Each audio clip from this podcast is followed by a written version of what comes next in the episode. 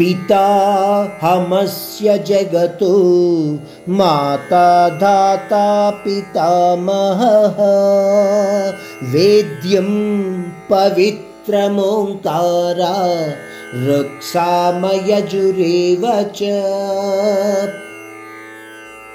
ఈ శ్లోకంలో పరమాత్ముడు తనను తాను ఈ బ్రహ్మాండము యొక్క తండ్రిగా తల్లిగా తాతగా చెప్తున్నాడు.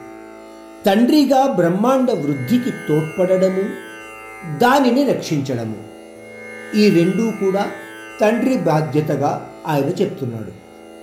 తల్లిగా ఎటువంటి భావభేదాలు లేకుండా ఈ బ్రహ్మాండంలోని అందరినీ ఒకే రకంగా ప్రేమించటము వారికి కావలసింది సమకూర్చడము అది ఒక తల్లి బాధ్యతగా ఆయన తెలియచేస్తున్నాడు తరువాత తాతగా అత్యంత ప్రేమను వ్యక్తము చేయటం.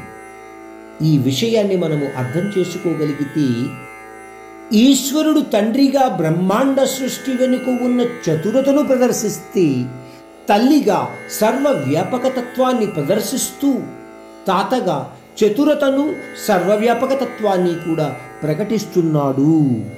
ఈశ్వరుడు ఇన్ని రూపాలలో ఉన్నానని చెబుతూ నన్ను మించిన విషయము ఇంకొకటి లేదు. అని ఆ పరమాత్ముడు మనకు వ్యక్తపరుస్తున్నాడు.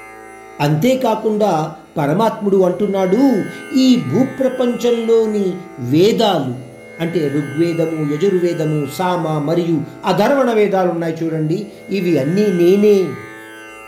ఒకే అక్షర రూపమైన ఓంకారమును కూడా నేనే అర్జున.